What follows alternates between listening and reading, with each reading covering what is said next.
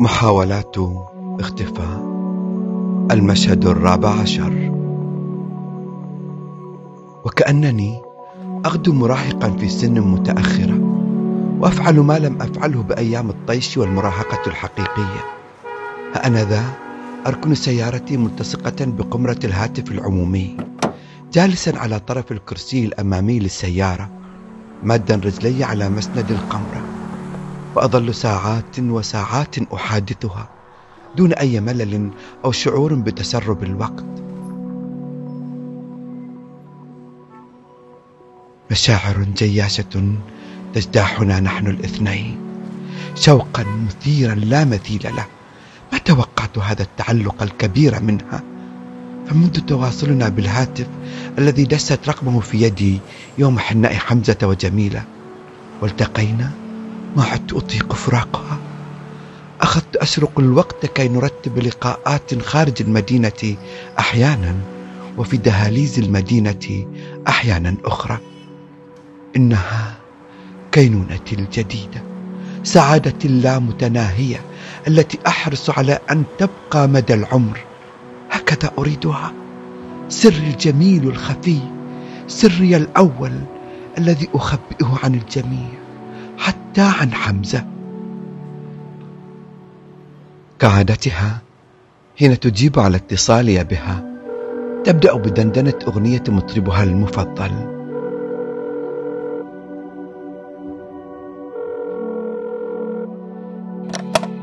لا تسرق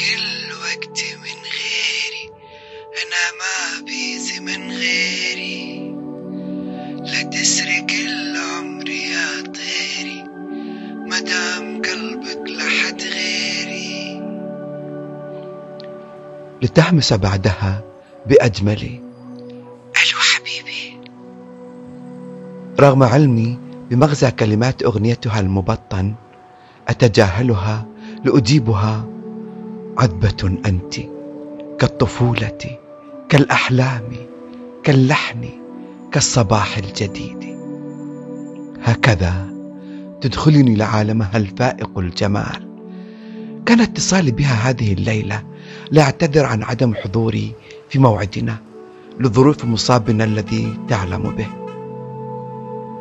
هو سقوط العم عبد الله من على ظهر ناقته يوم احتفالنا بختان سليمان الذي أنجاه الله من تلك السقطة بتلقف بعض الشباب له وإلا كان مصيره كما حدث لوالد حمزة. هيجان ناقته المفاجئ أدى لسقوطه وارتطام رأسه بأرضية الطريق الصلبة. حيث حشرت ساقه بسرج الناقة وأخذت تركض به حتى تمكنوا من إيقافها وتهدئتها. كانت حادثة أليمة وغير متوقعة. وها هو الآن المسكين. قرابة العشرة أيام راقدا في المشفى بلا حراك في حالة غيبوبة.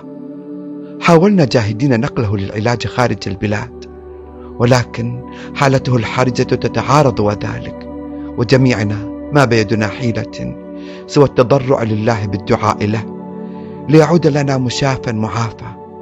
حتى صفية صفية المسكينة تدعو له هي أيضا من أجلي ليطيب خاطري وأهجر حزني.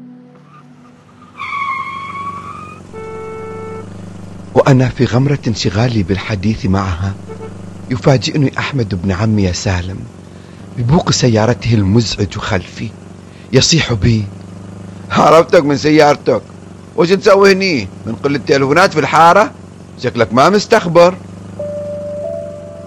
لأي خبر يلمح هذا التافه؟ وكيف له قطع خلوة حديثي عبر الهاتف؟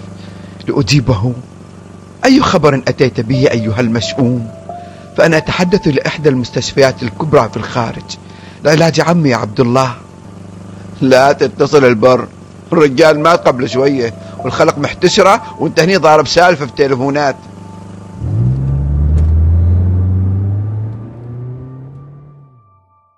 ليتركني منطلقا بسيارته وأنا في ذهول ما تفوه به. كانت صفية تسمع حوارنا عبر الهاتف وتنادي علي في توتر وقلق. ألو ألو ألو حبيبي ألو. استجمعت قواي وأجبتها. طلبت مني الذهاب والوقوف بجانب أهلي في مصابهم وهي تواسيني وتطبطب علي بعباراتها الجميلة. آه كل شيء أحبه فيها غنائها لعثمتها حشرجاتها وضحكاتها الصارخة حتى حزنها المزيفة. أحبه. كانت ترتيبات استلام الجثمان واستعدادات الدفن وبناء مظلات السعف لإقامة العزاء أمام منزل المرحوم رغم عرض والدي أن يقام العزاء في باحة منزلنا لاتساعه ولكن حمزة وأعمامه أصروا أن يكون عزاء فقيدهم في منزله. كل ذلك أخذ لب الجميع وأنا أتخبط خلف حمزة وأبي. لا دراية لي بكيفية التصرف في مثل تلك الظروف. ظننت أن حزن حمزة وإخوته سيكون الغالب على أي شيء آخر ولكن على ما يبدو بأن حتمية الظرف والتزاماته أقوى من إظهار حزنهم والتأسف والبكاء على الفقيد حتى تتم المراسم المطلوبة على أكمل وجه. تم تغسيل العم عبد الله في المسجد القريب ثم تم أخذه لمنزله حتى تودعه زوجته وبناته وباقي أهله. جدمتي يا زليخة جدمتي جدمتي يا زليخة. كان نحيب خالتي وبناتها يقشعر له البدن. إذ سقطت على جثمان زوجها تقبله وتعصر رأسه على صدرها. وأمي وباقي النسوة يحاولن تهدئة روعها. ما يجوز يا الغالية اللي تسويه ما يجوز. طلبي له الرحمة طلبي له الرحمة زليخة. ولكن خالتي ظلت متكالبة في ندبها بشكل هستيري حتى نهرها حمزة. هي وباقي النادبات. وقام بتغطية وجه العم عبد الله بكفنه.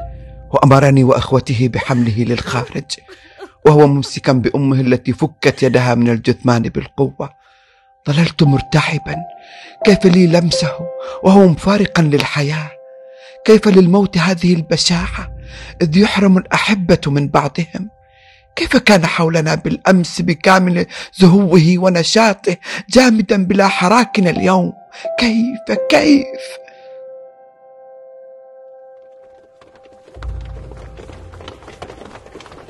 كانت جنازة مهيبة بالحشود الحاضرين ليساق النعش مشيا على الأقدام. رغم المسافة البعيدة للمقبرة بدأت بالصمت. عدا همس الخطوات المكتظة وهرولتهم في تتابع منظم ليتناقل النعش بين الأكتاف والأيادي بالتناوب بخفة وهوينة. تعجبت من قدرة أبنائه على ذلك الحمل مع البقية. ظللت أكسر خطوتي. لا قدرة لي في المشاركة بذاك الحمل. كنت في ذيل القافلة أتفحص الوجوه المنكوبة في هذا الوداع المهيب. الصامت. وما هي إلا دقائق من المسير. ويلوذ الصمت بالفرار تدريجيا. لتبدأ الأحاديث الجانبية بين الحضور. كنت موقنا بأن همسهم لا يحمل سوى الدعاء للمرحوم والترحم عليه حيث كان أحدهم بين الحين والآخر يصيح فيهم وحدوه! ليجيبه الأقلية لا إله إلا الله! لا إله إلا الله وحدوه لا إله إلا الله. لا إله إلا الله. ولكن تبين لي بأن طول المسافة غير مجرى أحاديثهم إذ سرت بعض الهمسات والضحكات الخافتة. بل كان البعض يتحدث عن الأعمال والمواعيد وغيرها من الحوارات العامة تم الوصول للمقبرة الموحشة بشواهدها الجامدة بعد أن قاربت أن تخور قوانا من المسير أو أن هذا ما شعرت به أنا. وضع النعش باتجاه القبلة لأدرك استعدادهم للصلاة على المرحوم المسجى بداخله. وقبل أن يبدأ الإمام بالإقامة وهو بانتظار البعض ممن كانوا متأخرين بالوصول ومن كانوا منشغلين بالوضوء. تقدم أبي صائحا بصوت جهوري للملأ. جماعة أي حد له حق أو دين عند المرحوم؟ يتفضل بعد الدفن عندي. بيوصل حقه بالكامل إن شاء الله على رقبتها. والحاضر يبلغ الغايب. جزاكم الله خير. كان حمزة بجوار أبي يشاطره نفس الإعلان ليطلب من الجميع أن من له حقا عند والده وهو أيضا مسؤولا عن سداده له. لا أعرف لما إصرارهم على ذلك القول وبذاك الوقت بالتحديد لتخبرني أمي فيما بعد أنه بذلك يطمئن الميت وهو في قبره حتى لا تظل روحه معلقة في انتظار سداد ديونه دون أن يتم إنهاء محاسبته. اصطف الجمع سريعا متراصين بعد إقامة الإمام للصلاة التي لا أعلم كيف تكون تأديتها. خجلت من سؤال أحد عن ذلك. ففعلت كما يفعلون وأنا في نفسي أستغفر الله على ما أنا فيه من جهل أطلبه الرحمة والمغفرة لي وللعم عبد الله ما لبثوا أن انتهوا من الدفن حتى هممت باللوث من كل ذلك الأسى ليستوقفني أحمد ابن عمي والذي أشعر أني ضقت ذرعا به. اصبر بعد الدعاء على مطاير ما باله هذا الأبله وكأنه يضعني نصب عينيه. اتجه الجميع باتجاه القبلة وأخذ الإمام بالدعاء للمتوفى. ونحن نؤمن من خلفه. هنا بدأت تسمع بعض شهقات بكاء مكتومة لأخوة حمزة وبعض أقربائهم. ولمحت أن أبي كان أحدهم. لأول مرة أشهد دموع أبي. كنت أتنقل بنظري أثناء مراسم الدفن على وجوه الحضور. فهناك وجوه صامتة. بلا أي تعابير. ووجوه عابسة. ووجوه تتبادل مع بعضها أحاديث جانبية. وهناك من كان يبتسم أثناء حديثه. استنكرت ذلك. ولكن حتى أنا نفسي اكتشفت بأني سارح بفكري مع صفية. أتخيلني أخبرها بكل ما رأيت. وما استوعبته من صدمة الموت. وأنا أراها تداعب شعري. وتدندن لي. لتنسيني كل ما يعكر صفوي. يا للأنفس البشرية أهي لا مبالاة أم جلادة أو دناءة أم إنها طبيعة البشر الهروب من الحزن بسرعة النسيان والتلاهي. يجرني فجأة ليخرجني من شطحات خيالي يوقفني بجانبه وأبي وباقي أفراد العائلة. نأخذ تعازي الحضور في المغفور له. يا لهذا الحمزة الذي لا ينساني حتى في أشد أوجاعه وحزنه. الكثيرون كانوا يتوقفون عنده لمواساته مطولا يقومون باحتضانه وتقبيله. هنا أدركت كم هو محظوظ هذا الشقي. كان يوما شاقا طويلا متعبا بكل تفاصيله. حاولت مرارا الانسحاب من رفقته ولكن دون جدوى. كلما يجول في خاطري الآن ارتشاف لفافة من التبغ سجارة واحدة فقط يا حمزة وكأنه قرأ أفكاري. استشعر بما أحتاجه. في طريق عودتنا للحارة تناءى بي خلف جدار متوارد يخرج علبة السجارة يسعفني بلفافة ولنفسه مثلها وأخذنا ندخن بشراهة وصمت. كان صمته يرعبني. لم نتحادث حمزة طوال مراسم الدفن. أتراه يعاقبني؟ لعدم تواجدي في اللحظات الأخيرة قبل وفاة والده بالمشفى؟ أم حزن حمزة يكون صامتا على غير طبيعته في باقي حياته؟ أم أنه علم بموضوعي وصفية فهو عاتب علي إخفائي ذلك عنه؟ آه كل تلك الأفكار وهذا الموقف الحديث عليه ربما ما كنت واقفا معه وأهله كما يجب. كيف لي الهروب من لومه وعتابه؟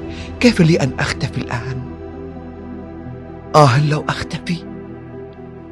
يتبع.